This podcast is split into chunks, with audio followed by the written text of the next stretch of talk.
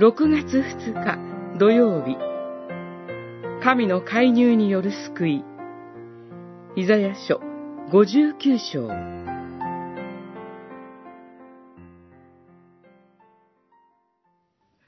これは、私が彼らと結ぶ契約であると、主は言われる。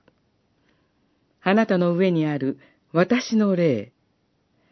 あなたの口に置いた私の言葉は、あなたの口からも、あなたの子孫の口からも、あなたの子孫の子孫の口からも、今も、そしてとこしえに離れることはない、と主は言われる。五十九章二十一節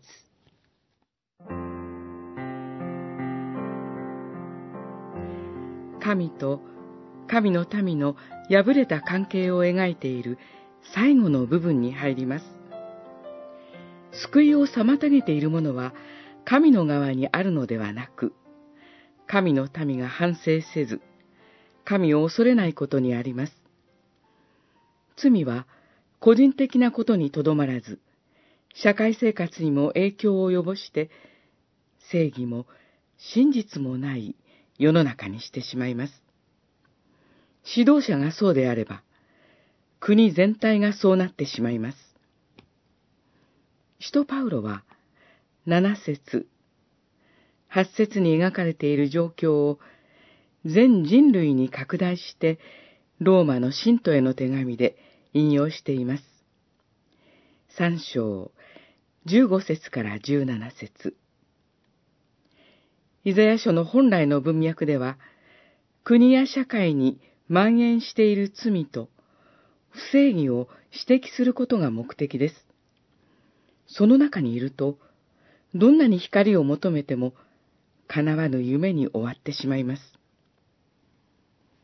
それゆえ、神自らが救いのために身を乗り出されるのです。最も強い神が、その力強い御手を持って臨まれ、自ら救い主となられます。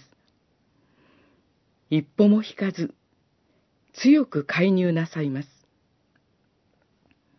悔いて、砕かれた魂に対して、神は今も身を乗り出してくださいます。神の霊と御言葉が常に共にあるようにしてくださるのです。これが神の約束であり、保証です。